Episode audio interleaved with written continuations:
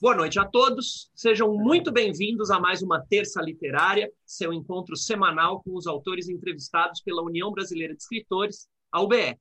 Eu sou Rogério Duarte, secretário-geral da entidade. A UBE foi fundada em 17 de janeiro de 1958 e seus objetivos são a defesa da liberdade de expressão, a defesa dos direitos autorais e demais direitos dos escritores, a difusão da cultura e a democratização do acesso à informação. Atualmente, o presidente da UBE é Ricardo Ramos Filho, que dá as boas-vindas a todos vocês e a nossa entrevistada de hoje. Boa noite a todos e todas. É muito bom estar aqui com vocês em mais uma terça literária. Bom rever os amigos, bom falar sobre literatura, falar sobre cultura, que anda tão abandonada no país, né? Então é sempre bom que a gente possa é, segurar as pontas da cultura. Alguém precisa fazer isso, né? E dar as boas-vindas à minha amiga Guiomar, que já fazia um tempinho que eu não havia. É, é um prazer estar é um pra, aqui. Prazer muito estar aqui obrigada. com a Guiomar. Eu tenho certeza que vai ser uma entrevista muito agradável. Tá? Obrigado. Eu acho que a Guiomar, a Guiomar acho que caiu. Tá? Deixa eu ver. A, Guiomar, a Guiomar ela está no sítio ela não está em Ouro Preto, por isso que a, a conexão dela fica, tá fica frágil. Tá, mas não tem problema. Eu vou, ela deve voltar daqui a pouquinho. Então, enquanto ela volta, eu termino essa apresentação aqui, avisando a quem está aqui na sala e aqueles que estão nos assistindo pelo YouTube que essas entrevistas acontecem sempre às terças-feiras, às 19 horas, via Zoom, com transmissão pelo YouTube, como está acontecendo nesse exato momento. E também é, todo o acervo de entrevistas da UBF fica disponível no Spotify, no Google Podcasts e agora nos podcasts da Amazon. Né? A nossa entrevistada, alguém está vendo? Ela voltou? Não, ainda não. Não? Eu vou apresentá-la, enquanto isso ela deve voltar. Hoje a entrevistada é a escritora Guiomar de Gramont. Guiomar de Gramont nasceu em Ouro Preto, é escritora brasileira, dramaturga e professora da Universidade Federal de Ouro Preto. Ela atua também como curadora de eventos literários. Ela é doutora em literatura brasileira pela USP e publicou, entre outros livros, uma pesquisa histórica chamada Aleijadinho e o Aeroplano. É, publicou os volumes de contos Sudário, isso em 2006, O Fruto do Vosso Ventre, em 94, livro pelo qual ela recebeu, em 93, o prêmio Casa de las Américas e o romance Palavras Cruzadas, que é de 2015. É, por esse romance, ela recebeu o Prêmio Nacional de Narrativa do PENCU. Em 2020, ela publicou pela E-Galáxia um memorial intitulado Os Livros da Minha Vida. Em seus romances e peças, psicológicos e polifônicos, ela aborda o impacto de tragédias ambientais, como a tragédia de Mariana, provocadas pela mineração e o desaparecimento de presos políticos, sobretudo a partir da ótica das mulheres. Além de escritora e pesquisadora, ela também foi editora executiva da editora Record nos anos de 2012 e 2013 e curadora da homenagem ao Brasil no Salão do Livro de Paris em 2015. Além disso tudo, ela também foi curadora da Flink Sampa, Festa da Literatura Negra de São Paulo, de 2015 a 2019. Finalmente, o currículo é extenso, ela criou e é coordenadora desde 2005 do Fórum das Letras de Ouro Preto, que é, chegou à sua 15ª edição no ano de 2020. Ela conseguiu voltar? Alguém está vendo a nossa entrevista não, aí? Não, conseguiu. Não. É... Eu, vou, eu vou tentar falar com ela. Tá? Manda uma mensagem para ela, enquanto isso a gente aguarda. É. Funcionar, tá? Porque no computador não, não, a conexão não está baixa para ele. Hum. É, é porque aqui a internet chega de carroça em Ouro Preto. Não tem problema nenhum. Gilmar, enquanto, enquanto você estava fora, é, enquanto você estava se reconectando, eu fiz a, a apresentação. Então, uhum. quero você que você é muito bem aqui é, nessa nossa noite. Quem vai te entrevistar é a Sandra. Normalmente a gente funciona da seguinte maneira: a gente faz perguntas do entrevistador por cerca de 45 minutos, então hoje as perguntas vão até às 8, mais ou menos. Eu estou considerando, então, esse pequeno atraso, né? São 7h15, uhum. até às 8 e depois a gente faz uns 20, 25 minutos de perguntas do público, seja do público daqui, seja do público que está pelo YouTube, tá bom? Sandra, boa noite. Por é. favor, pode, pode começar. O Antônio Carlos está lembrando você que você precisa voltar gravar. a gravar, tá? Já estamos. Obrigado, obrigado pela lembrança. Então tá. Então, boa noite. Eh, vai falar alguém antes? Não. Não, não. Vamos começar. Pode começar. Tá. Então, boa noite. Bem-vinda, Guilmar. É um prazer ter você aqui. Vamos conversar um pouquinho sobre seus livros. A Guilmar é uma pessoa multifacetada, né? E, e, é uma pessoa de fala mansa, mineira, mas as obras dela são obras extremamente provocativas. Ela escolhe sempre temas provocativos que mexem com as pessoas, né? Fazem as pessoas uh, se desacomodar da cadeira, que eu acho maravilhoso. Então, uh, além desse fórum maravilhoso de Ouro Preto que ela capitaneia, é, de todo o trabalho dela como professora, ela publicou vários livros. Nós vamos falar sobre alguns deles, sobre uh, quatro, então temos que começar mais ou menos uh, rapidinho. Então, Guilmar, o seu, o seu, você tem um livro de contos publicado pela editora Atelier em 2006 e Sim. ele reúne uma série de contos que falam do trágico, né? de uma, um, um mundo à luz da tragédia. E ele é marcado pelo erotismo e pela ironia. É o fio uh, desses uhum. contos, não é? O fio condutor. Tem um outro fio que é a narradora dos contos, né? É ela quem confere unidade e é a alteração dela que vai calibrando, vamos dizer, as narrativas. Bom, a gente tem aí no meio temas fortes, como um filho que se relaciona com a mãe, uh, uhum. e a mãe que se completa ao imaginar a relação desse filho com o primo. E por aí vai, quer dizer, são temas uh, fortes. Ah, no conto Glória, especificamente, Sim, tem vários contos, né? mas tem um conto de nome uhum. Glória, em que você faz uma ironia sobre um autor que é incapaz e que tem e que não tem consciência e que tem consciência disso, não é? E uhum. Isso, isso chega a ser uma crítica ao estilo contemporâneo né, de escrita, de camuflar com determinadas técnicas da moda, vamos dizer, o uso das palavras, né, a, a, a riqueza do vocabulário, enfim. Uh, eu queria que você comentasse para a gente uh, um pouco sobre esse livro de contos, que tem um dos contos que foi, foi, foi premiado, né? A maioria das protagonistas dos contos são mulheres, né? E elas são uhum. mulheres normais, mulheres, mesmo quando são homens, são normais, né? Não são nada uh, dignos de grandes, grandes feitos. E, enfim, eu queria que você comentasse um pouco sobre os contos desse livro e mais especificamente sobre Glória, porque tem a ver com uh, com a nossa, a nossa profissão de editor. Então, eu queria saber um pouco como é que isso chegou, como é que você trabalhou com isso. Bom, é, quando escrevi esse livro, eu ainda não tinha sido editora, Sandra. E, é, bom, são contos escritos em momentos muito diferentes né, da minha vida. Inclusive, está nesse livro é, republicado o livro que ganhou o prêmio Casa delas Américas, O Fruto do Vosso Bem, não é? E só vindo, só lendo mesmo, para entender a dimensão desse livro, que muitos consideram o melhor livro que eu já fiz, né?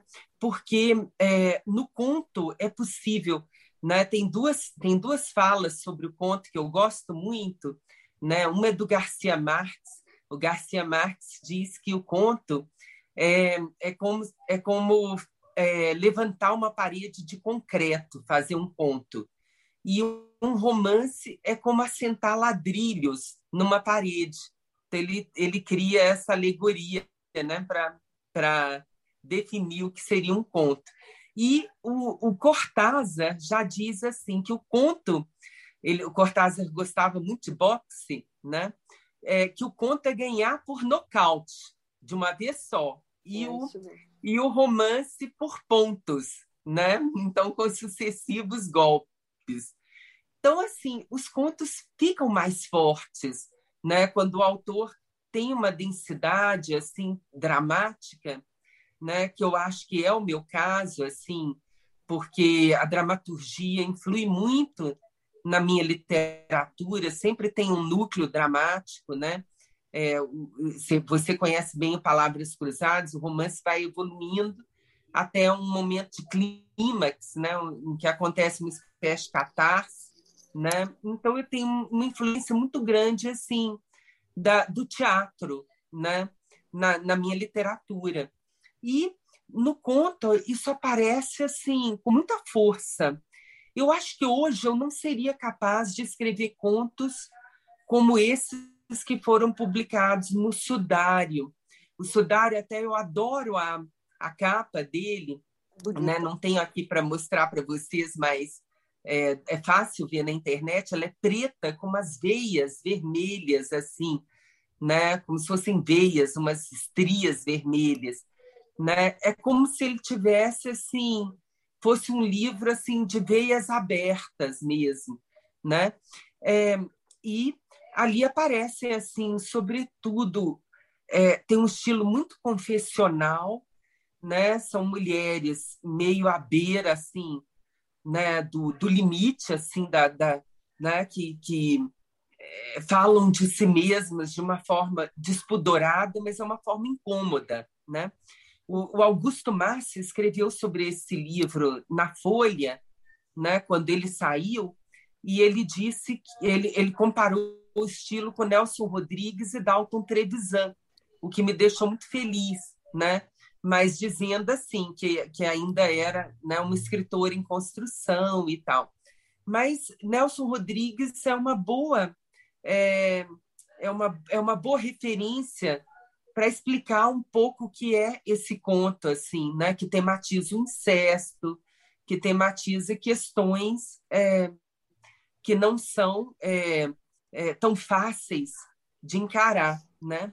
E eu, eu vejo assim o aparecimento dele como tendo a ver com o momento em que eu, em que eu, é, eu era ainda né, uma, uma escritora de Minas, de uma cidade muito religiosa, né, é, uma escritora casada muito cedo. Então, a literatura foi o lugar que eu, onde eu encontrei a possibilidade de me soltar, de soltar esse jorro assim, né, de, de forças é, sacrílegas, um pouco, às vezes até violentas, né, que apareciam naquele momento. O conto Glória, que você mencionou, é um conto muito interessante porque é uma meta narrativa. Assim, é um personagem que é um escritor que está em São Paulo, né? É, e ele reflete sobre a literatura, sobre o mundo é, dos paetês literários, né? Das, da, do eu te cito, tu me citas, não é? Do eu te parabenizo, tu me parabenizas. E aí, e esse escritor, além de ironizar, né? Esse esse mundo de sociabilidades fáceis, né? É, que, que cerca a vida intelectual, não não a literária especificamente, que às vezes é muito ensimesmada, mas a vida intelectual de uma forma geral, ele é, imagina uma história, né? É, ele fala de um trem, ele está num trem e, e, de escritores, né? Uma viagem de escritores de trem e em que todos sabem, to, ninguém sabe que ele é o impostor, ele é o que é o que não é escritor, né? e, e só um cego que está no, no trem, um escritor cego, é que sabe qual é a dele, né? Que ele é um, é um impostor ali no meio daquele trem. E, é, bom, ele chega a refletir né, sobre Roma, sobre. É, né, ele tem uma personagem de uma prostituta brasileira em Roma, sabe? Mas eu não posso contar mais para não para não matar graça. a surpresa do leitor, né? É, eu gosto muito desse livro porque foi feito pelo Plínio, né, que é um grande editor, e eu considero assim, do ponto de vista editorial, um livro realmente perfeito. É uma pena que a distribuição dos contos, né, de, de um livro assim, né, feito por uma editora menor, não é tão é, significativa. O que hoje não é um problema, né? Todo mundo pode é, todo mundo pode hoje é, acessar, né, ter acesso aos livros através da internet, né, ou claro. comprar facilmente, né? Tá. Uh, eu queria falar agora sobre o teu livro que eu li numa tacada, né? Me impressionou muito, uhum. que é Palavras Cruzadas, é um romance. É o teu primeiro romance, né, Guilmar? Não, não é não. o meu primeiro romance, mas é o, o que eu diria que é o romance mais maduro, assim. O primeiro romance teve o teve o eu fiz com a Bolsa Vita, né? Eu ganhei então foi foi uma espécie de prêmio também para uhum. realizar. Ele se chama a Casa dos Espelhos. Mas Palavras Cruzadas é sem dúvida o primeiro romance com a minha voz mesmo de escritora, né? É o primeiro romance que eu sinto assim. E ali eu já tinha sido editora da Record por dois anos, então é, a obra já vem com essa, é, né, com esse, com esse trabalho assim de uma editora escrevendo. Você sabe que é isso, né, Sandra? Sim. Você que Opa. foi uma grande editora também e é ainda, né, da é, A gente passou aí, conhece um pouquinho, né? Uhum. Bom, uh, o, o, livro, o romance Palavras Cruzadas é um romance que me marcou bastante por várias, vários motivos. Primeiro, tema, né? É uma jovem jornalista que uh, ela tenta, ela vai buscar, ela tem um irmão que sumiu na, na guerrilha do Araguaia. O irmão dela, o Leonardo, está desaparecido e ela tenta reconstruir buscando notícias e o paradeiro desse irmão que é um desaparecido político. Esse livro me marcou bastante por dois motivos, né? Eu, claro, eu vivi essa época, né, da guerrilha, eu não participei, mas eu vivi, né, tenho amigos que, que participaram, então tinha amigos que participaram e a gente, enfim, conhece, né? E eu acho que é um livro atual, é isso que me impressiona muito, porque esse tema, né, dos desaparecidos políticos, é um tema que o Brasil até hoje não resolveu de forma decente. Né? Ele não, eh, não houve um acerto correto e decente do Brasil com as famílias dos desaparecidos. Isso não encerrou esse capítulo da história, é um capítulo da nossa história pendente. E isso é atual, é atualíssimo. Quer dizer, hoje, mais do que nunca, esse assunto é atual, né? apesar de todo o envolvimento de tanta gente, de, de alguns freis importantíssimos. Sandra, Oi? Sandra a Guilmar Oi. caiu, tá? A Guilmar ah, caiu. Ah, meu Deus. É. Guilmar... Vamos esperar. Bom, eu vou falar um pouquinho do livro, que eu acho que eu vou adiantando, né? Tá bom, tá bom. E assim a gente não fica parado. Bom, tá. esse livro é a saga da Sofia, uma jornalista, uma jovem jornalista, que vai tentando reconstruir a vida, buscando, seguindo os passos e tentando descobrir o que, que aconteceu com o irmão que desapareceu lá na guerrilha do Araguaia. Esse livro tem duas coisas. Primeiro que eu acho que ele é o tema dele é muito atual e agora ele é candente, né? Quer dizer, os direitos humanos, quer dizer, o reconhecimento do que aconteceu, né? Eh, a indenização das famílias, tudo isso, nós estamos num momento em que isso tudo é negado, né? de uma forma assim até violenta. Eh, então, nesse momento negacionista, eh, eu acho que ele é. Espera aí, que eu acho que é a Guiomar. Não, não era ela, não. Ela está tentando aqui. Bem, então eu acho que é um livro atual, porque o tema não caiu de moda, vamos dizer, né? Ele é um tema que não foi enterrado como deveria, né? Uh, enterrado em termos, né? Eu acho que ele tem que estar tá sempre vivo na nossa memória, né? Mas a solução dele ainda não aconteceu. A gente tem muita gente desaparecida que ainda as famílias procuram uh, descobrir onde é que foi parar o corpo, o que aconteceu. E este é um momento político em que esta situação se põe com muita força. E segundo, porque é um romance em que. Ela voltou, Guilmar... tá? A Guilmar voltou, tá? Ela está tá como Aliança Francesa, mas voltou. Tá. Guilmar, eu estou falando do seu livro Palavras Cruzadas. Sim, querida. E também, Ótimo. além desse, desse momento difícil né, eh, que o Brasil passou, eh, de injustiças, de loucura, de perseguições.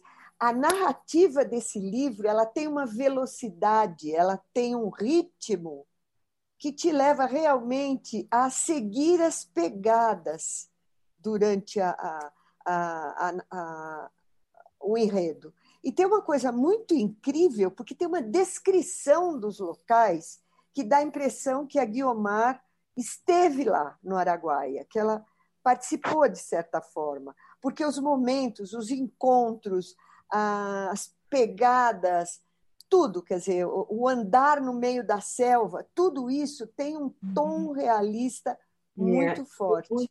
Eu vou explicar, Sandra. Vocês estão me então, ouvindo agora? Sim, sim. Estamos, pode falar. É, é, eu fiz muitas pesquisas para fazer esse livro. Eu construí esse livro é, lendo relatórios, eu li os relatórios né, do Grabois, né, Perdido na Mata, um relatório que só se conservou porque mandaram destruí-lo e só se conservou porque um, um, um tenente, um sargento, né, um, um, subalterno, copiou ele inteirinho, né, o relatório do Grabois, que conta né, os momentos em que eles estavam na, na, na mata. Maurício Grabois, que era um dos chefes da guerrilha né, do PCdoB. É, eu, eu também me baseei muito num diário de guerrilheiro, é, que era o guerrilheiro Glênio Sá, é, que, que se perdeu na, na floresta e foi capturado muito cedo, é, mais ou menos na mesma época que o José Genuíno foi capturado e depois virou um deputado e morreu de um acidente de carro. Então eu mesclei esses esses relatos, né, para construir o relato do guerrilheiro que abre o meu livro, né? Mas que a gente não sabe quem tá, quem quem escreveu esse relato, né? A Sofia, que é a minha protagonista, está lendo esse relato, né? Mas a gente não sabe quem foi que escreveu. É um livro, o livro se chama Palavras Cruzadas por causa disso, porque são discursos que se cruzam, né? É, a gente tem o discurso do guerrilheiro que aparece através desse diário, né? A gente tem o discurso da, da, da namorada, da companheira do, desse guerrilheiro, que depois que ele, né, em um certo momento da narrativa, ela toma a narrativa também, né, se alterna entre a Sofia, o que está acontecendo com a Sofia, que está nos anos 90 procurando o que aconteceu, né?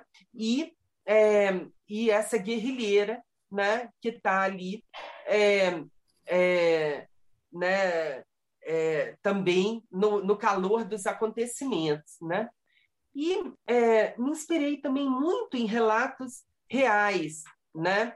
É, por exemplo, né, no caso, o relato de, uma, de, uma, de uma jovem que era criança quando o irmão é, foi para.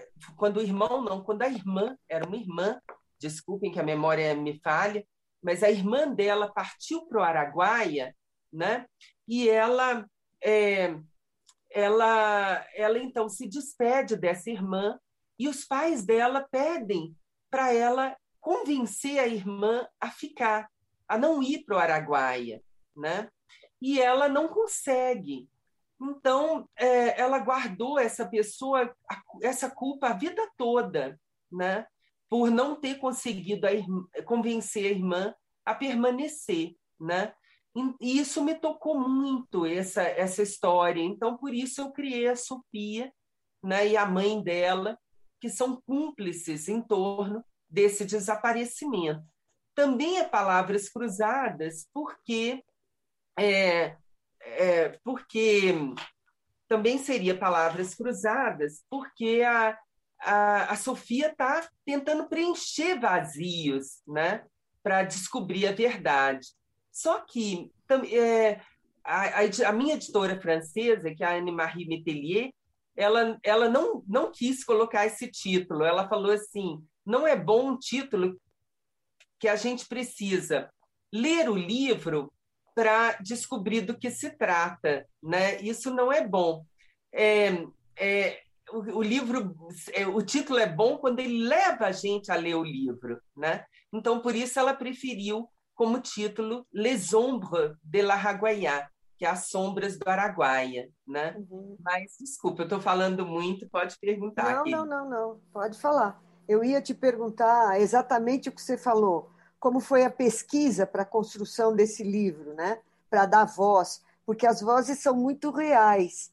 Então, era isso que eu queria ouvir mesmo de você. Como é que foi essa pesquisa? Na verdade, né, o, o Laurentino Gomes comentou que, é, aliás, ele escreve isso na orelha do seu livro, que ele é um livro, que além de um livro, é um libelo político, a respeito do qual todos os brasileiros são chamados a meditar. Uh, você quer comentar isso? Você intencionalmente uh, construiu essa posição política para que as pessoas parassem e pensassem no que aconteceu no Brasil? Sim, com certeza. Inclusive, tem no livro uma conversa entre, é, entre a Sofia e o, um personagem filósofo, que é o Marcos, que é o cerne do livro, em que o Marcos fala para ela, o Marcos é um, né, esse amigo dela, filósofo, ele fala para ela é, de Hannah Arendt e fala que é, é, Hannah Arendt é, diz que é preciso uma narrativa para que haja um perdão, né? É, então é preciso, seria preciso haver um julgamento né, dos responsáveis pelos crimes na ditadura para que a gente chegue a uma catarse, para que a sociedade toda possa chegar a uma catarse desses acontecimentos. O que não houve no Brasil e recomeçar, né, a partir dessa catarse, recomeçar em outras bases. E isso não aconteceu no Brasil. Eu acho que, é, que isso é a razão pela qual a gente está vivendo tantos problemas hoje, né? Como Paul Ricoeur, que é outro filósofo citado nessa conversa, né? A gente essa essa é, anistia que nós tivemos no Brasil, geral e restrita, né? Tanto dos, dos é, torturadores, dos militares que perpetraram atos terríveis né, na ditadura, quanto dos guerrilheiros, ela acabou provocando uma amnésia. Isso é um conceito do Paul Ricoeur, que a, que a anistia levaria a uma amnésia, né? E, e, e eu discuto isso no livro, né? Uhum. O livro acabou sendo muito profético. Ele foi lançado em 2015, mas assim é, parecia, né, como como, como Jung fala dos seus pacientes, eles previram a, a Segunda Guerra Mundial né, com seus sonhos, parecia que eu estava prevendo tudo que ia acontecer no Brasil depois, quando eu fiz esse livro. Né? É, uh, e esse momento né, é um momento dessa, é um momento propício a essa reflexão, né? porque, enfim, toda a situação, todo o cenário é, não sei se você. Sim, sim. Concorda, é, né? Todo o cenário eu, eu diria, atual. assim, que o, que o Palavras Cruzadas ele é mais pacifista do que um libelo, vamos dizer assim, um libelo socialista. Tentei nuançar assim, os eventos. Ele não é não é um livro que defende né? não é um livro maniqueísta, uhum. né? É, que defende a posição né, da guerrilha como uma posição incontestável. Né? Eu, eu sou contra a luta armada, né? sou contra as armas. Né? Embora é, os absurdos que a gente está vivendo hoje né, quase me façam rever essa posição, né, Sandra? Mas é, é, é um livro que é, termina, né? E, e, eu não posso contar, claro, né? Porque senão vou contar, vou contar esse esse essa, né, esse momento catártico, né? Que, que fecha o livro, né? Mas é, quando você faz uma opção pelas armas, você arrisca muito, porque você pode, né? É, acabar ferindo alguém que você ama também, né? Uhum a opção pelas armas é uma opção muito complicada. É. Né? É, você, e... você abandona tudo, você fere sua família, por exemplo, né? A irmã, por exemplo, a Sofia, né? O desespero dela, né? Quer dizer, onde ele está, quer dizer, que é o desespero de muita, muita família, né? Ainda. Com certeza. E, e outra questão, assim, eu também não não, esca, não escamoteei, né? o autoritarismo dos chefes da guerrilha. Uhum, né? Uhum. É, as moças eram obrigadas a abortar, ou, ou não obrigadas, mas instadas a abortar, né? as moças que participaram da guerrilha. Então, é, eu mostro esses aspectos. Quem ia para ali fazia uma opção muito radical, sem volta, né? É, é, eles não admitiam que a pessoa quisesse ir embora, quisesse dizer, é, daquele, daquela, daquela pessoa, Isso. denunciar outros né, que estavam ali. Então, era, mas era um momento de muita paranoia, de muito é, horror, né? um momento de muito horror. Eu falo disso também, porque é, o livro, ele, a, a, Sofia vai ao Araguaia, né? ela visita o projeto Brasil Nunca Mais, né? E aí, quando ela visita o projeto Brasil Nunca Mais, né, o reverendo né, é, Wright, né, que participou né, junto né, com o cardeal Evaristo Arnes né, desse projeto tão importante, tinha perdido um irmão né, é, para a guerrilha urbana. E, e, e, assim, eles conversam sobre isso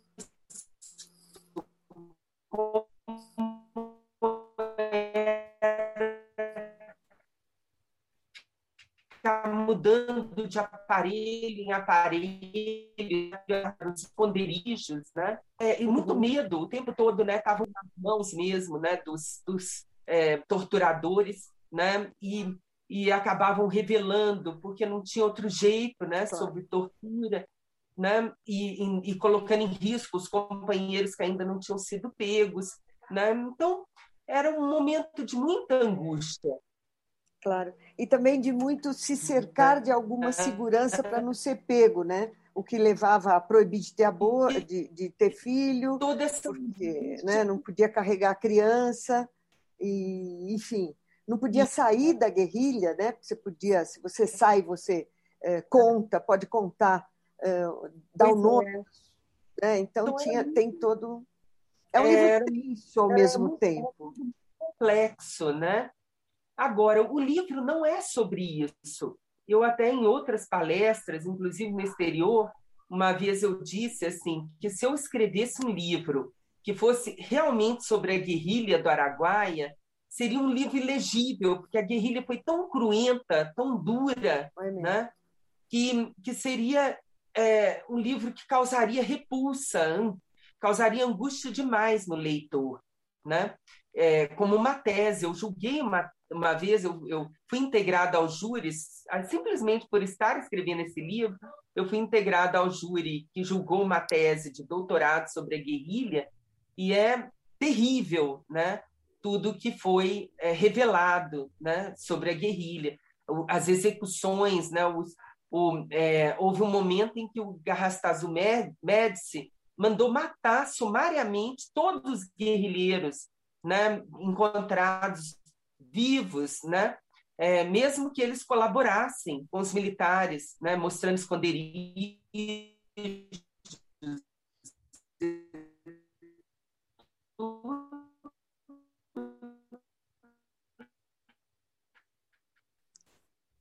Eles eram assassinados, assassinados em condições desse momento final, que é o momento mais difícil, quando eles estavam sendo caçados né, na floresta amazônica. Eu para o momento do início, o momento em que eles estão construindo os destacamentos, né, construindo as casas onde eles moraram, né? E é, a, a, a minha preocupação no livro foi retratar a dor das famílias hum, hum. que não puderam enterrar os seus entes queridos, né? Só quando você enterra, você termina, você tem uma conclusão, né? E é, as famílias, né? Muitas famílias, né? Que perderam seus entes queridos na ditadura, né? Jamais tiveram essa oportunidade, né? De encerrar tudo, de, de enterrar os seus mortos. Né? Então, a Sofia é uma espécie de Antígona. Né? Antígona é a uhum. personagem de Sófocles, né? que é, é, é uma personagem muito dilacerante de Sófocles, porque ela, ela é, se recusa né? É, é, é, a obedecer às ordens de Creonte, seu tio, que era o rei da uhum. cidade, e resolve é, fazer libações, né? fazer um, enterro, um ritual né? grego, né? para encomendar né? o corpo do, do seu irmão que havia traído a cidade. Né? Então, ela escolhe é, o amor ali, né? e por isso ela paga com a própria vida. Né? E a, Antígona, é, que, que é a, minha, a epígrafe do meu livro, é tirada de Antígona, foi o meu modelo para construir Sofia. Uhum. Essa Sofia que não pode, ela, ela não ela não, não se casou, ela não tem uma profissão fixa, embora ela seja jornalista, ela é freelancer, porque ela vive a angústia desse desaparecimento. Né? Ela quer descobrir né, o que aconteceu com seu irmão. Né? Ela e a mãe dela também, né? que Certo. É, tem uma cumplicidade crescente entre ela e a mãe, a mãe que uhum. guarda um segredo, que será revelado depois no livro, né? É, mas é, essa cumplicidade é uma cumplicidade crescente, né? Bom, é, fica a dica, né? É um livro realmente impactante, é muito, muito interessante, muito bom. Daqueles livros que você não consegue largar de ler, né? Você quer, quer chegar, quer ver o que vai acontecer, quer ver o, qual é o passo seguinte.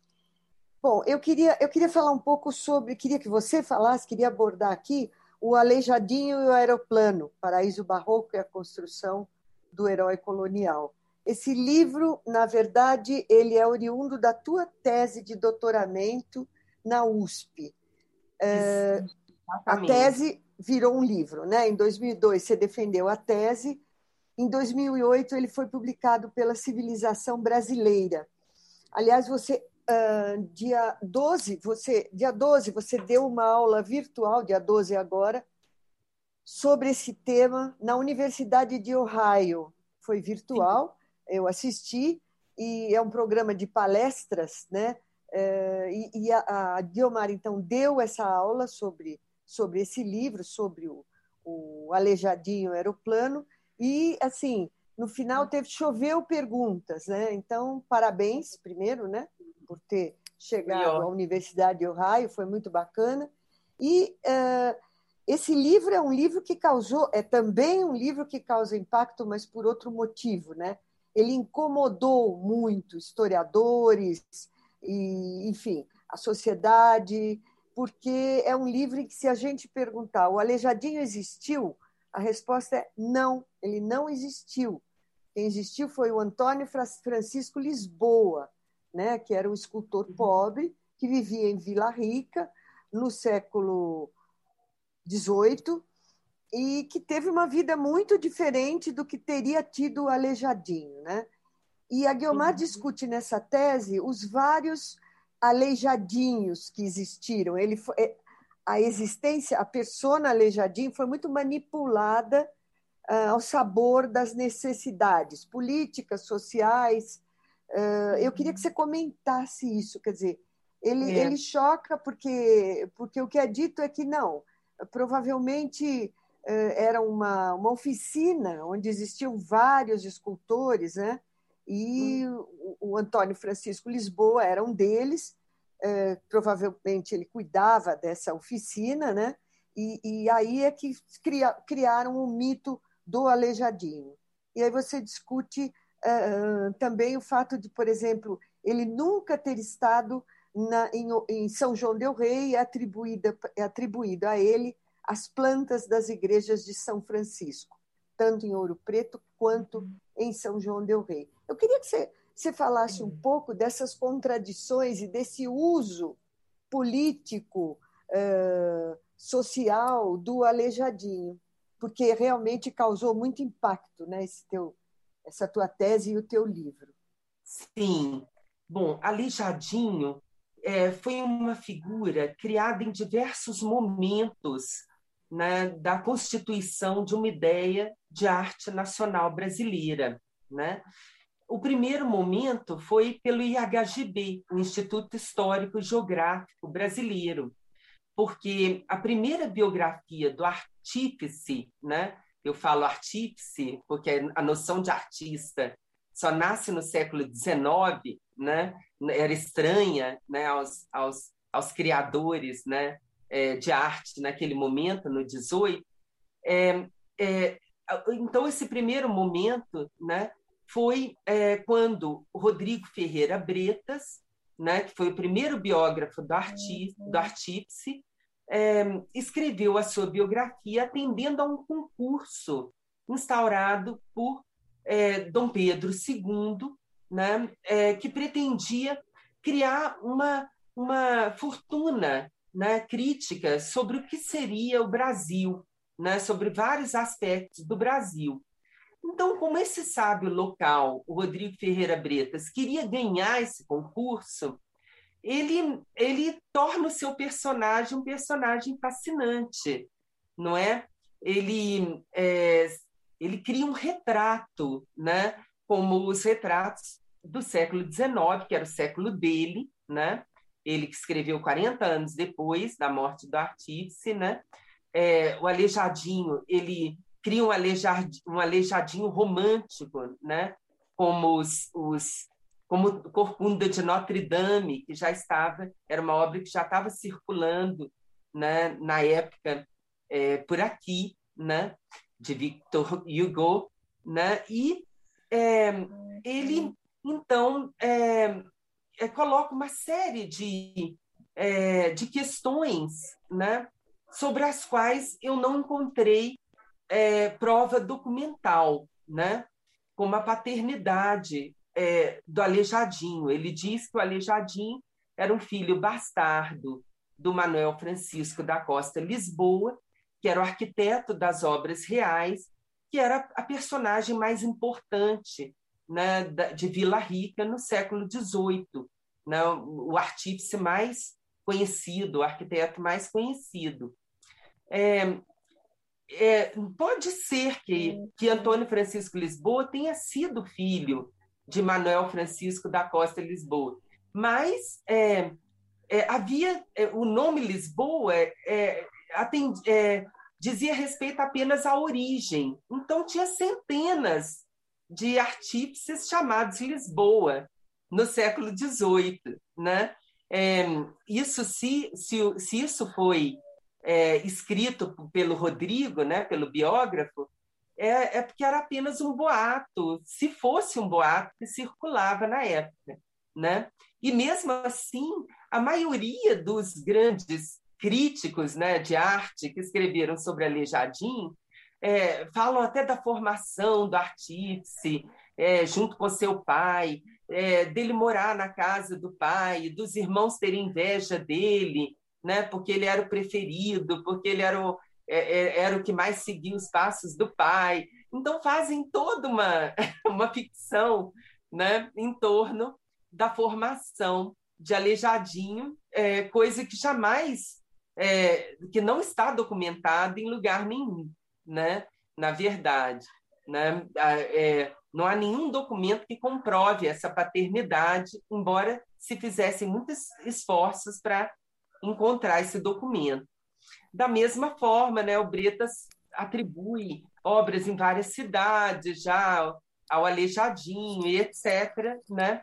E também não encontrei né, há duas obras muito documentadas é, como sendo da Lavra do Ateliê do Aleijadinho, né, do Antônio Francisco Lisboa, que são é, a Igreja São Francisco de Assis de Ouro Preto, né, e os Passos da Paixão de Congonhas, né, em que é, o ateliê dele fez todas as obras de talha dessas igrejas, todas as esculturas que são magníficas, né, é, são realmente do ateliê dele, tem recibos e tudo, né?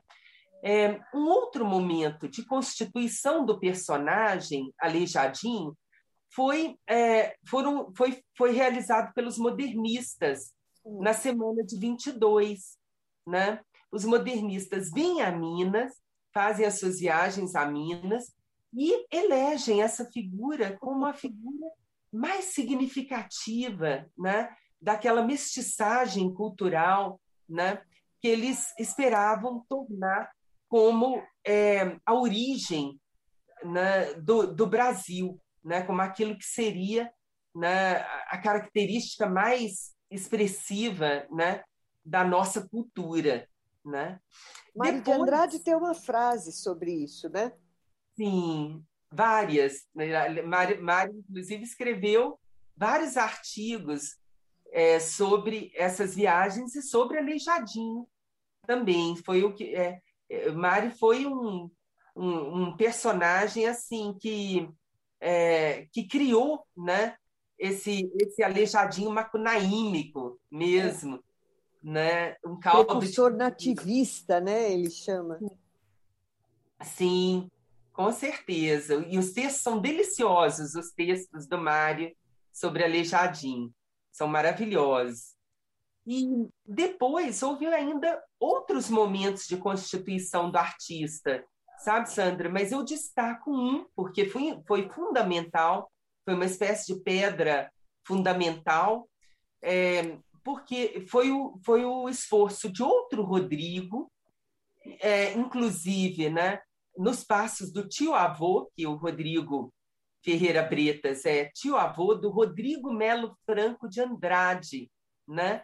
que criou o SFAM, é, o Serviço do Patrimônio Histórico e Artístico Nacional. Né? O Rodrigo tinha uma casa em Ouro Preto, tem ainda a família dele, né, essa casa, é, e é, ele, ele empreende um esforço monumental de busca de documentos que comprovassem a existência do aleijadinho né? Só que o que, que o Rodrigo faz? Ele, ele imagens que disseram, é, né, como Augusto Lima Júnior, Peu de Carvalho e outros, então ele, ele começa a usar esses documentos como provas para é, dizer que a, que a primeira biografia de Aleijadinho era a veracidade, era autêntica. Uhum. E aí, esses documentos são enxertados apenas como provas na biografia. Contudo, vários aspectos da biografia são é, fantasiosos e ficam ali, né? sem que ninguém discuta esses aspectos. Né? Como, por exemplo, né, aspectos que tinham uma cientificidade, entre aspas, da época, né, do século XIX. Por exemplo, a ideia de que ele tinha ficado doente porque ele tomou cardina, que era uma substância misteriosa que ampliava a potência masculina né, e também os dotes artísticos. Né? Esse, essa é uma afirmação que está na biografia de Bretas, que não tem nenhuma comprovação, não, não se conhece substância nenhuma com esse nome de cardina hoje, né? e é, o, e, e o, os fãs, né, os personagens que queriam comprovar a biografia de Bretas, não discutem isso. Né? É, e é, há questões que permanecem misteriosas. Por exemplo, é, que doença era essa? Né? Uhum. Pode ter simplesmente sido, é, como outros carpinteiros e entalhadores, alguém que se feriu né, com um formão e teve uma infecção que afetou os dedos, as mãos. Pode não ter sido doença nenhuma, porque uhum. um documento encontrado pelo Rodrigo, pela equipe do Rodrigo Melo Franco de Andrade, que se refere a dois escravos que o carregaram para ver uma obra, né? Então não há nenhuma, na verdade, nenhuma comprovação documental da doença do aleijadinho que já mere, mereceu até congresso em Minas, né? É incrível, né? A gente me atacou porque achou que eu fiz a mesma coisa que o Augusto Lima Júnior é. fez, que eu neguei a existência do aleijadinho jamais. Eu, eu, eu digo que Antônio Francisco Lisboa existiu, né? mas ele foi humano, ele foi um, um, um homem, né? um, um entalhador do século XVIII, que não tinha meios, né?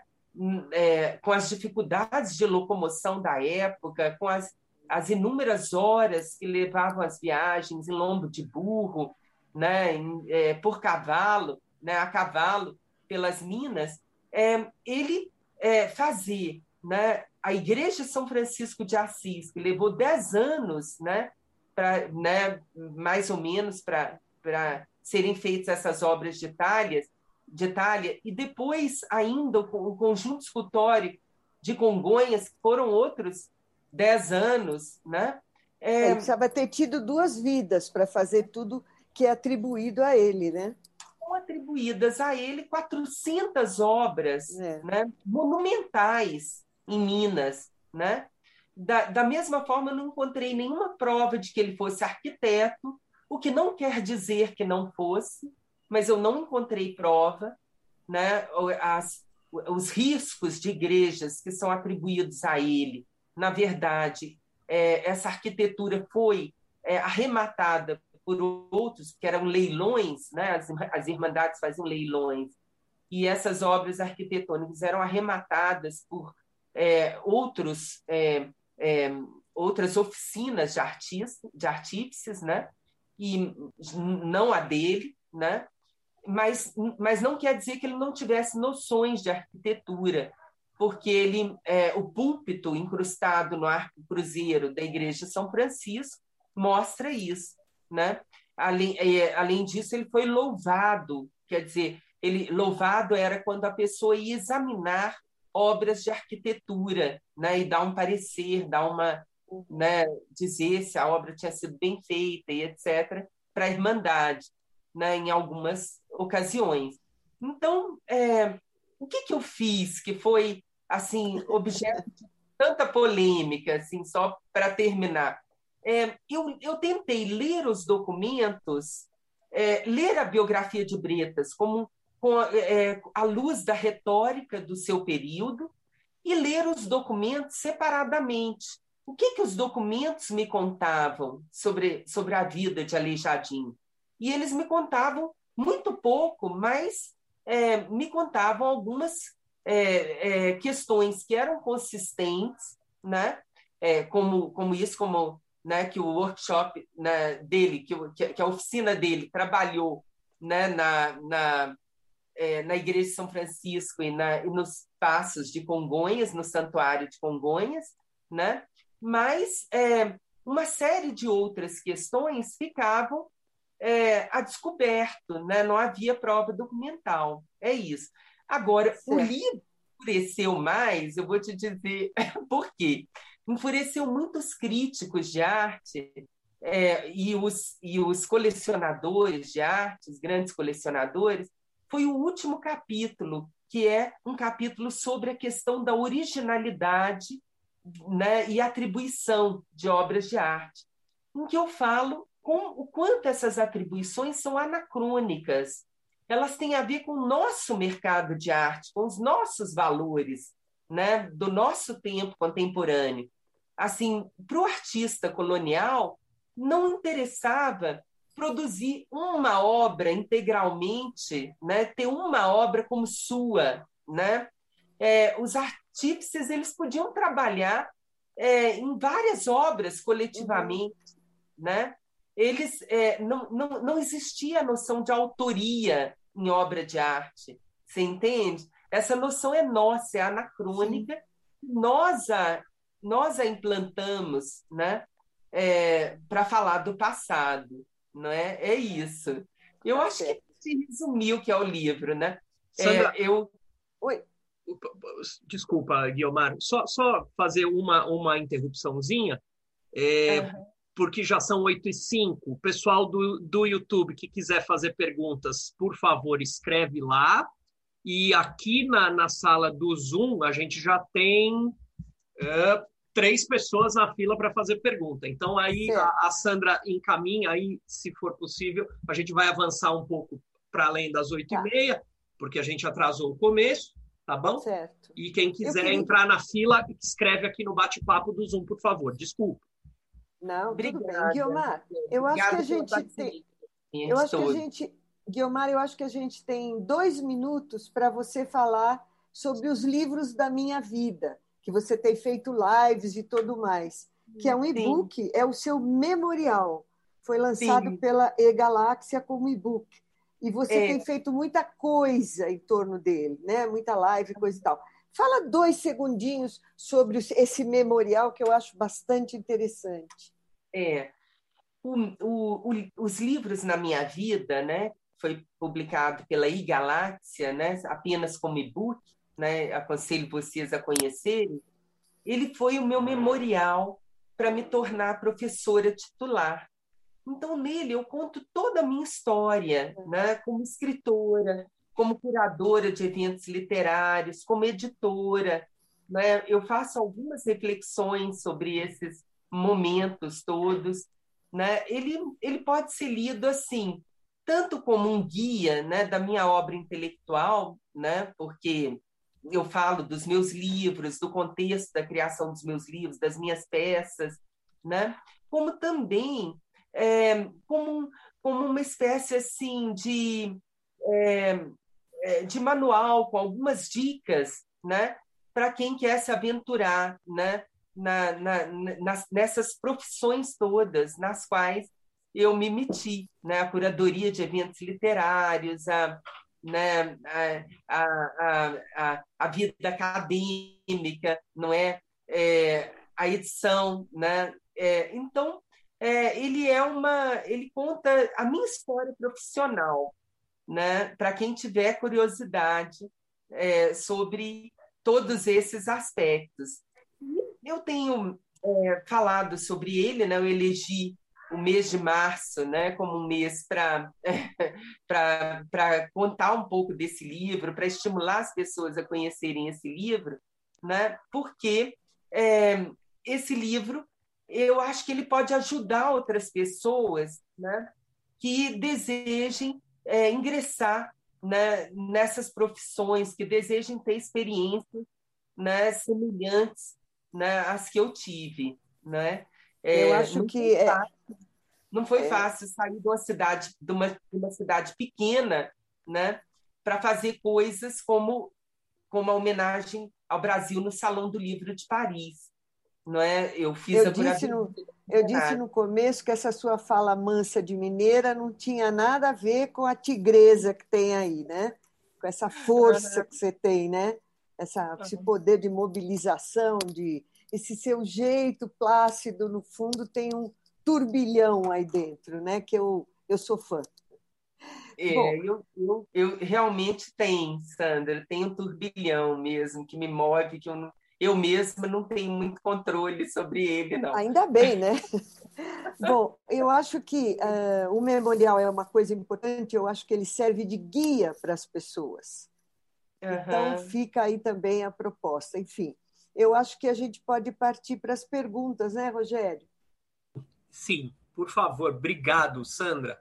É, a gente tem algumas. Eu tenho uma, eu vou deixar a minha para o final, e a Dulce. Dulce, você escreveu a tua pergunta lá no comecinho? Você já veio com, com a pergunta. A, a Dulce entrou na, na, na, na sala e já tinha uma pergunta. Ela escreveu o seguinte, depois se quiser falar, Dulce, pode falar também. Ela escreveu lá no começo da, da, da nossa conversa. Guiomar, é, com ampla formação acadêmica e também com ampla atuação profissional, como é que você gostaria de ser lembrada, Guiomar? É uma linda pergunta. Eu, eu gostaria de ser lembrada como escritora. Né? Na verdade, Dulce, o que acontece comigo é assim: eu comecei a mexer com os bastidores da literatura, é, com a edição, com, é, com a curadoria de eventos literários, porque eu queria um lugar como escritora, não é? E era muito difícil quando eu mandava um livro para uma editora, eu nem recebia resposta ou recebia uma recusa depois de um ano, não é? é, é quando eu publicava um livro por conta própria e eu ia, eu tentava divulgar, né? É, era muito difícil chegar nos jornais do Rio e São Paulo. Então, é, eu, é, na verdade, para mim foi muito importante assim, é, ter uma atuação é, nesses bastidores para conseguir escrever, né? para conseguir escrever, chamar atenção, conseguir ser publicada por uma grande editora.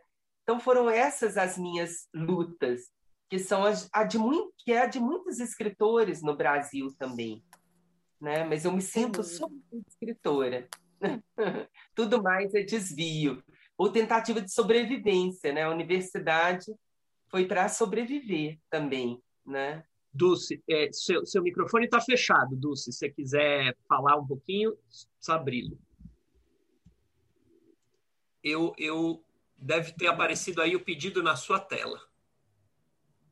Abriu agora? Abriu, Abriu. falar. Ah, tá. Não, é, eu fiquei assim muito impressionada e muito contente de conhecer uma pessoa com uma formação acadêmica tão ampla e, ao mesmo tempo, é, com uma atuação muito diversificada.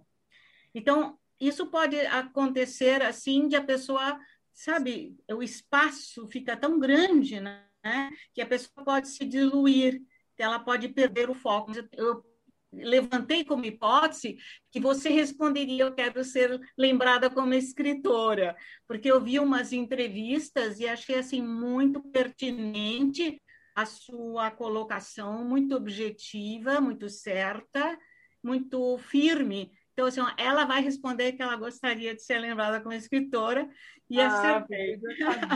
Muito prazer em conhecê-la, parabéns pelo seu trabalho, e faço votos que você continue muito, muito e sempre assim, muito produtiva, muito rica. É, acho que nós precisamos de pessoas assim. Você é necessária no nosso campo. Obrigada, querida. Parabéns para você. Demais. Agradeço demais seu comentário. Muito obrigada. Obrigado, Dulce. Obrigado, Dulce, pela pergunta. Que bom que você conseguiu hoje se conectar. Estávamos sentindo a sua falta. É. A Dulce, a Dulce foi, vamos fazer aqui a homenagem. A Dulce foi das primeiríssimas pessoas que começaram a frequentar a nossa, a nossa entrevista lá é. no começo, lá em março, abril do ano passado. Obrigado por estar aqui. Imagina, eu que agradeço a possibilidade, essa, essa oportunidade da gente conhecer tantos escritores, né? e, e o Brasil precisa dessa divulgação. Nós temos é, expressão para isso, e no momento atual, nossa, é o que mais nós precisamos, né? Verdade. No atual momento. Força da OBE. Também, ah, também tá. Parabenizo. Me junto a você para parabenizar. Obrigado. Obrigada. vez do Ricardo, nosso presidente. Guilmar, eu lembrei da última vez que eu vi de você, foi mais recente. Foi na Faculdade Zumbi dos Palmares, você estava fazendo curadoria em algum evento lá Sim, e a gente se encontrou. No, é, aqui em São Paulo mesmo, não foi em Ouro Preto, não. É, quem mais? É, bom, eu fui no lançamento do Palavras Cruzadas, eu tenho o livro com dedicatória. É, você lançou no Rio, E eu não sei por que cargas d'água eu estava no Rio. Eu sei que eu fui ao lançamento, que é uma coisa rara eu estar no Rio, mas eu fui ao lançamento, li o livro com sofreguidão, achei um texto delicioso, gostei muito de ler o livro.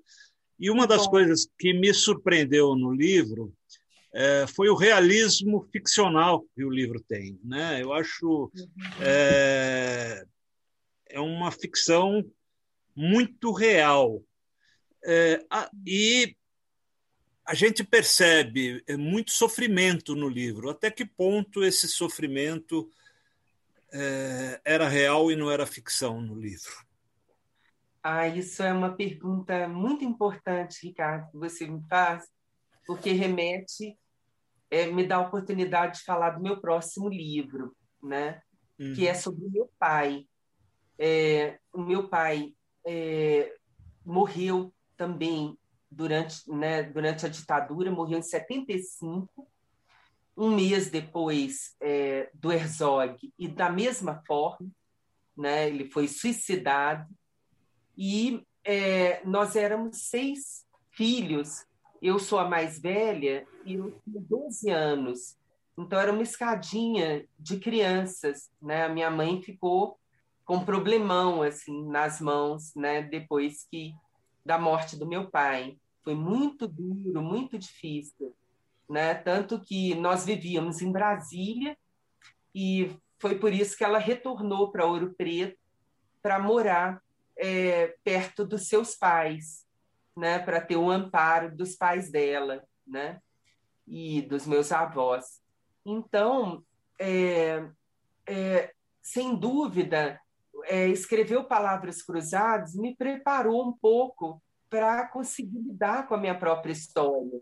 Né? Alguns anos atrás, quando eu falava desse evento, eu começava a chorar, sabe, na mesma hora. E ah. hoje eu já sou capaz de falar disso quase sorrindo, né? É, eu acho que eu acho que escrever Palavras Cruzadas é, foi catártico para mim também, sabe? E, e me preparou para esse romance que eu estou concluindo agora. Né? Esse mês eu, eu já terminei a primeira versão, é, eu estou começando a reler né?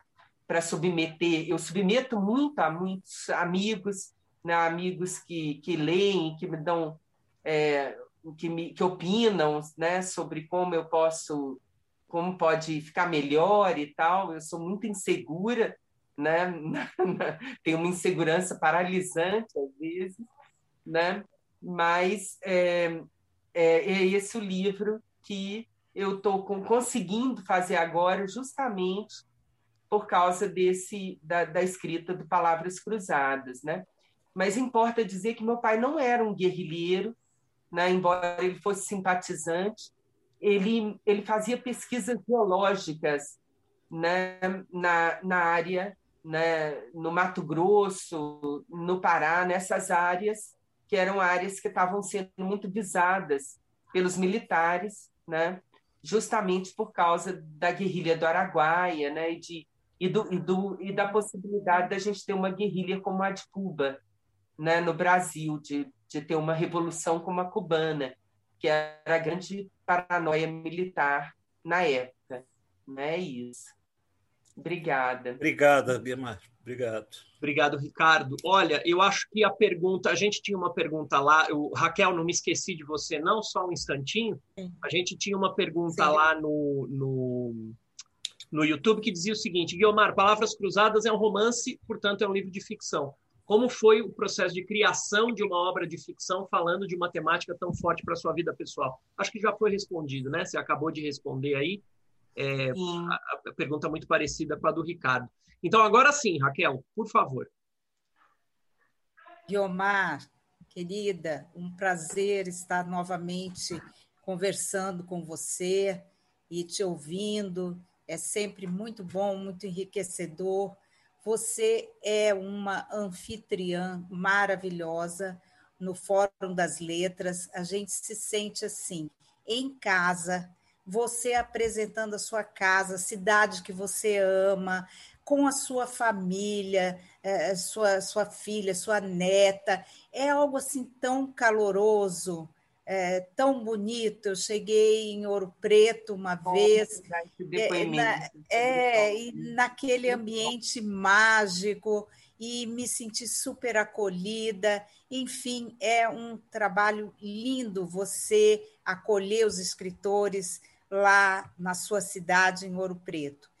Você poderia falar um pouquinho sobre o Fórum das Letras e como que você agiu agora nessa pandemia, mas é, aproveitando esse gancho do seu pai, esse gancho familiar, sabe que eu tenho muita curiosidade a respeito do seu nome, Guiomar, porque assim, uhum. Guiomar de Gramont é alguma coisa que lembra talvez uma autora mexicana de novelas, de tramas. Né? Eu queria que você contasse um pouquinho a respeito da origem do seu nome.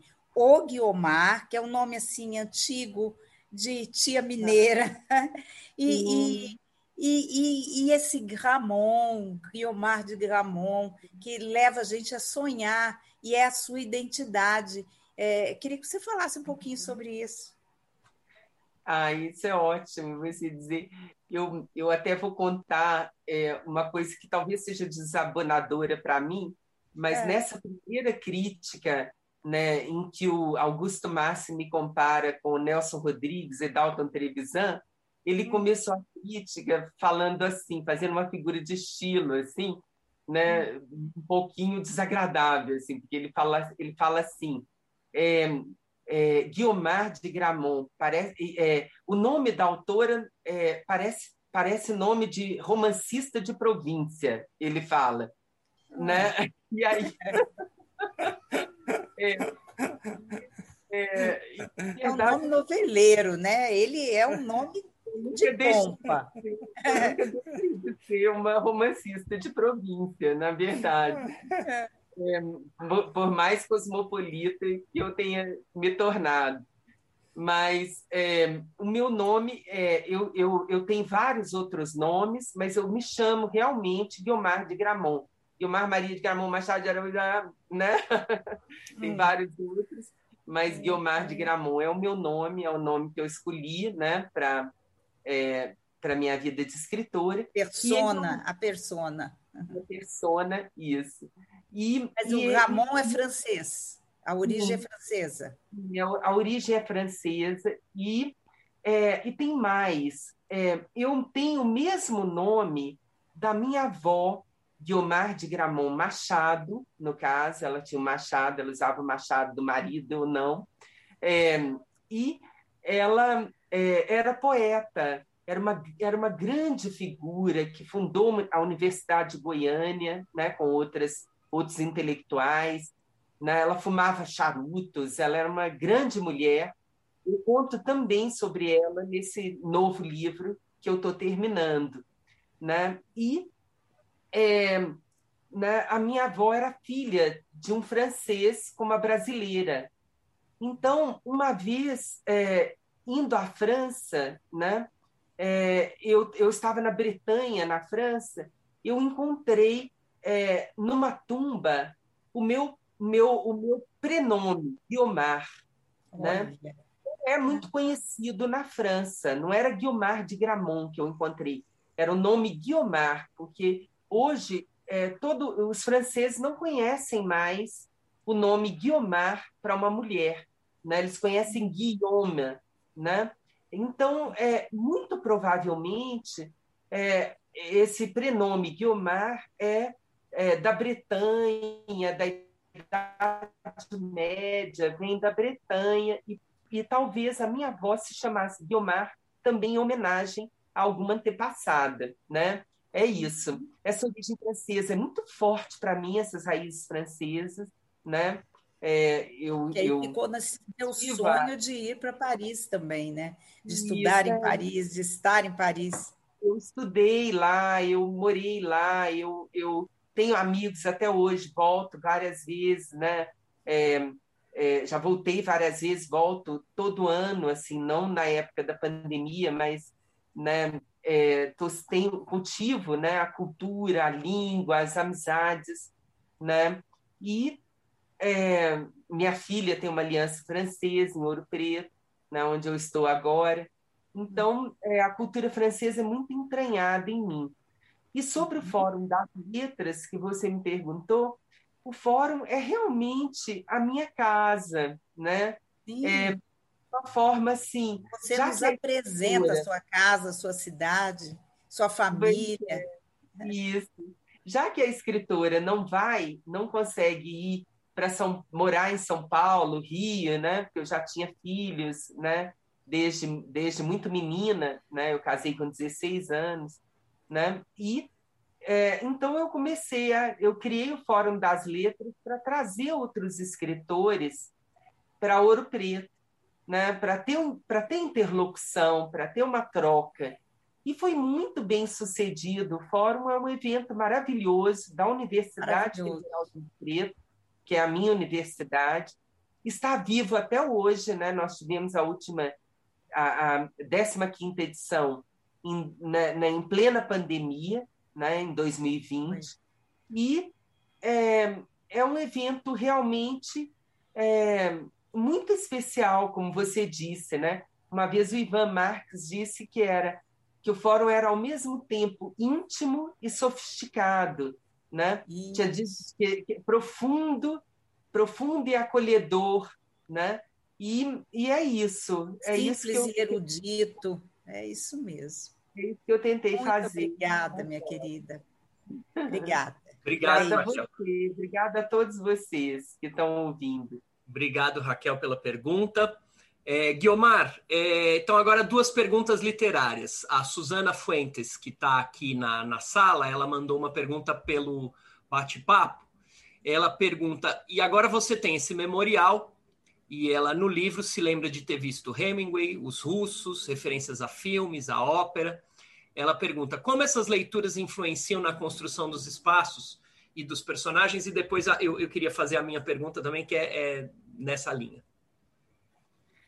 Ah, bom, eu sou uma leitora voraz, eu estou sempre lendo, né? É fundamental para mim ler.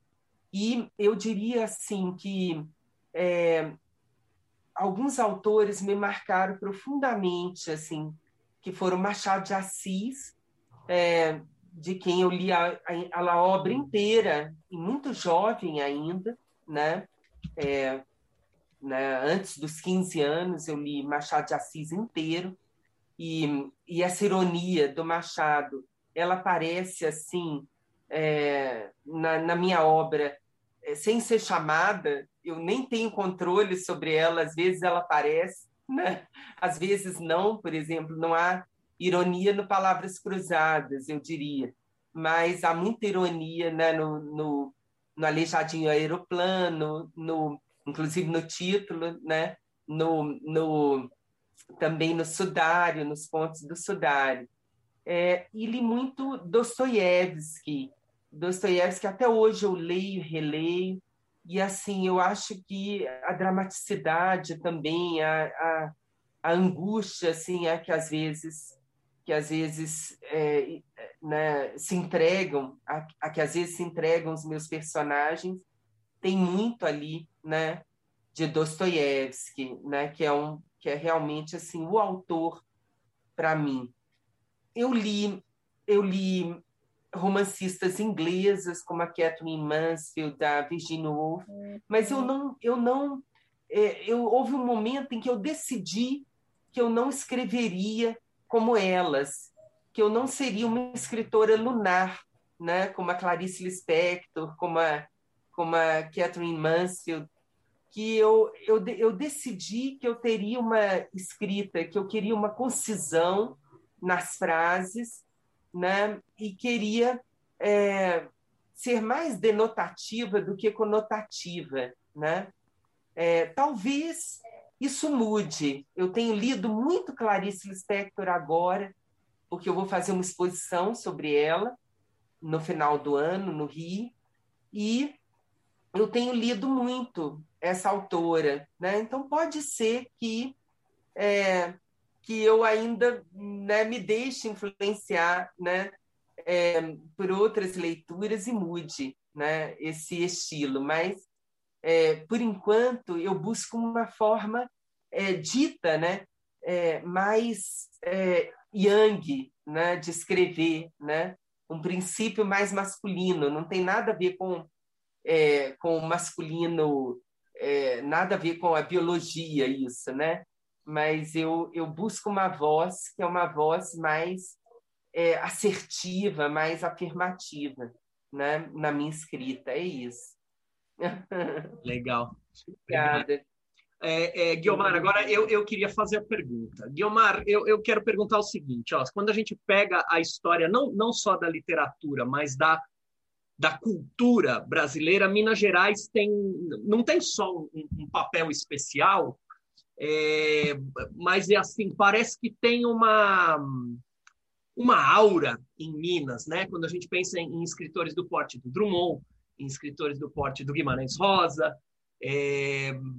Então, a minha pergunta, e, e, aproveitando que você também é professora, a minha pergunta é: o que, que é isso que tem em Minas Gerais? Desculpa se, se, se, parece uma pergunta um pouco vaga, mas assim, porque eu já ouvi, a gente pega, por exemplo, análises, por exemplo, aquela do José Miguel Wisnik, que ele lançou sobre o Drummond, sobre a máquina do mundo, relacionando é, é, é a, a, mineração, né? Quer dizer, tem uma hipótese forte ali do Zé Miguel Wisnik de que talvez essa combinação Drummond nascendo em Itabira e Itabira sendo a cidade onde começou a grande exploração do século XX mineradora em Minas, talvez isso não seja por acaso, né? Quer dizer, talvez Drummond também tenha se tornado o grande poeta que ele foi por causa disso. Depois tem o exemplo de Guimarães Rosa, e não só, estou falando acho que só dos, dos dois, além dos Árcades e tal, então, a minha pergunta é essa: o que, que tem em Minas Gerais?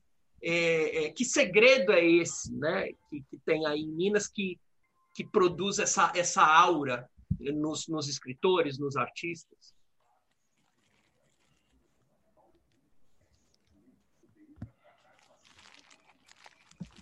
É, essa pergunta é daquelas assim que, que teria que ser respondida por alguém que não sou eu, né, que está fora.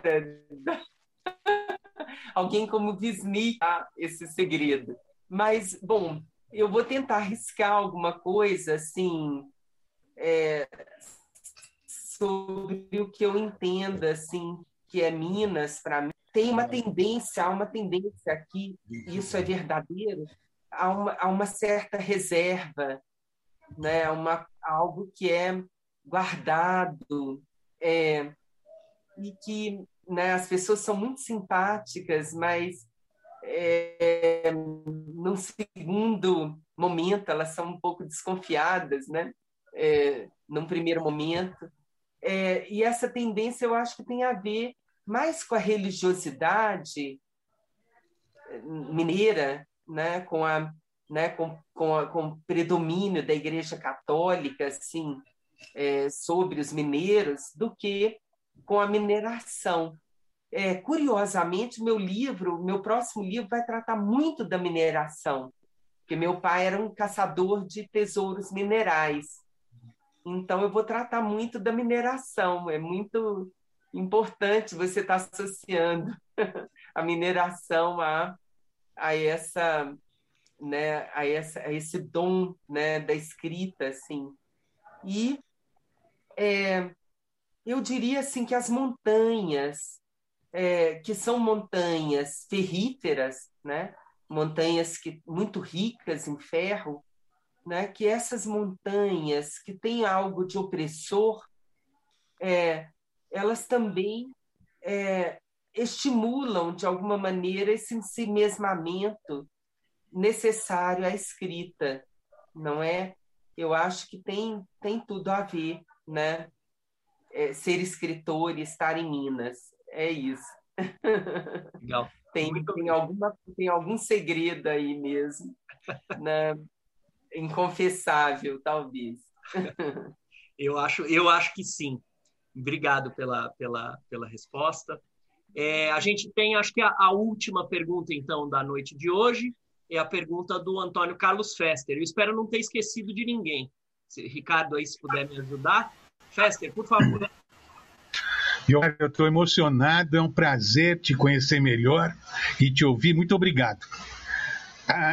Você faz um trabalho de desmistificação. Né? Aliás, eu queria fazer um acréscimo aí em cima do, de Ouro Preto, que é uma cidade que eu amo. Já fui aí mais de 12 vezes, o que para um paulista é muito. Né? E eu acho que Minas Gerais, eh, um, pouco na linha do que vocês estavam falando com o Rogério, é o coração da cultura brasileira. Né? Se eu, se eu tiver errado, você me desmistifique. Mas, de alguma forma, é no século XVIII que se conjuminam aí a, a, a uma série de eventos culturais que acabam definindo a identidade brasileira. Me parece que esse é o grande segredo e a força de Minas Gerais. Eu me lembro quando, nos anos 60, uh, estreou no Teatro Municipal a música barroca mineira, que até então era absolutamente desconhecida, e que é uma beleza, de uma força, e foi uma descoberta do Brasil. Estava todo mundo chorando no Teatro Municipal, isso agora existe em disco, né? Porque era uma descoberta do Brasil. Mas voltando à sua obra, eu acrescentaria, perguntaria se você também não se considera historiadora. Porque na medida que você desmistifica o aleijadinho, e na medida que você escreve um livro como Palavras Cruzadas, que eu não li, mas vou ler correndo, né?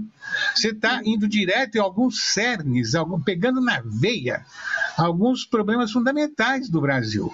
Né?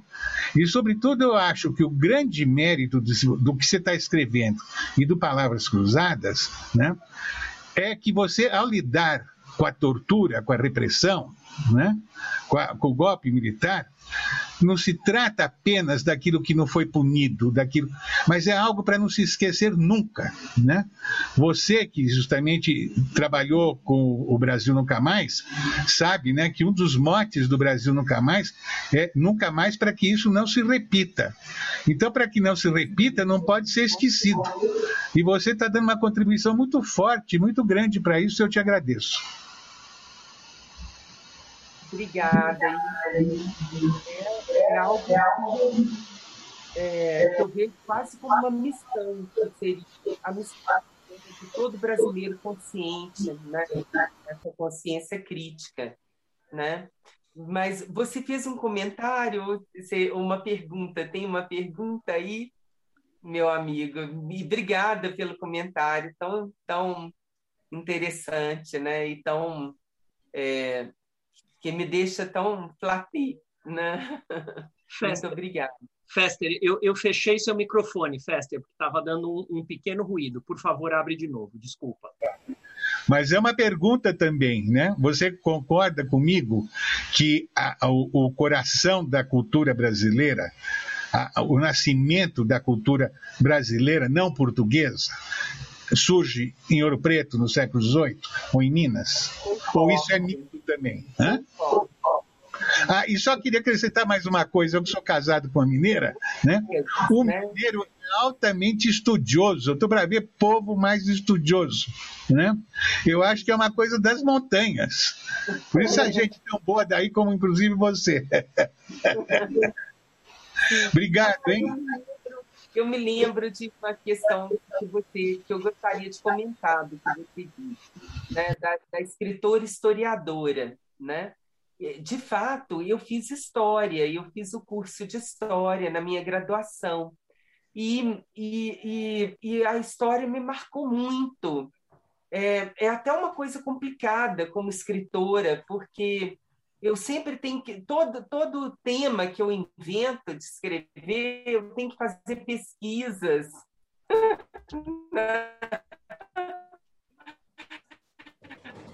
para escrever né? o meu o próprio, então é, isso isso é, às vezes até é um pouquinho extenuante, né? Esse lado de historiadora. É, o, até o é, né, houve um crítico que disse que, o, que no Palavras Cruzadas eu consegui uma façanha que foi de, de juntar um romance policial e um romance histórico ao mesmo tempo. E, e ainda um romance é, muito complexo, com muitas vozes, né? Então, é, realmente, assim, a história ela é, ela, ela é muito forte para mim, né? a pesquisa histórica, né? Uhum. Mesmo eu tendo depois transitado para a filosofia, para a literatura, né? Que é o meu doutorado, é, eu continuo historiadora em tudo que eu faço, né? É isso. Obrigado, Guilmar. É, Fester, eu, eu, de novo, eu fechei teu microfone porque estava dando um pequeno ruído e, e, um pequeno eco, então eu acabei fechando. É, Guilmar, se você me der um minutinho, eu vou só apresentar as próximas entrevistas da UBE e a gente já se despede, pode ser? Claro, claro. Um minutinho, um minutinho. Pessoal, as nossas próximas entrevistas são essas que estão aqui. Elas acontecem sempre às terças-feiras, às 19 horas. É, na semana que vem a gente tem Jefferson Tenório, no dia 23 de março. É, no dia 30 de março, Alexandre Lobão.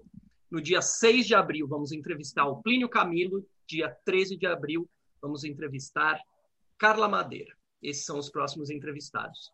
Vou pedir então para o Ricardo se despedir, na sequência a Sandra, depois a Guiomar e a gente encerra. Por favor. Bom, Guilmar, foi um prazer rever você, uma delícia de entrevista. É bom ressaltar que ela fica gravada, e se você quiser depois compartilhar e tudo, está gravada no YouTube. É, então, fica disponível para você.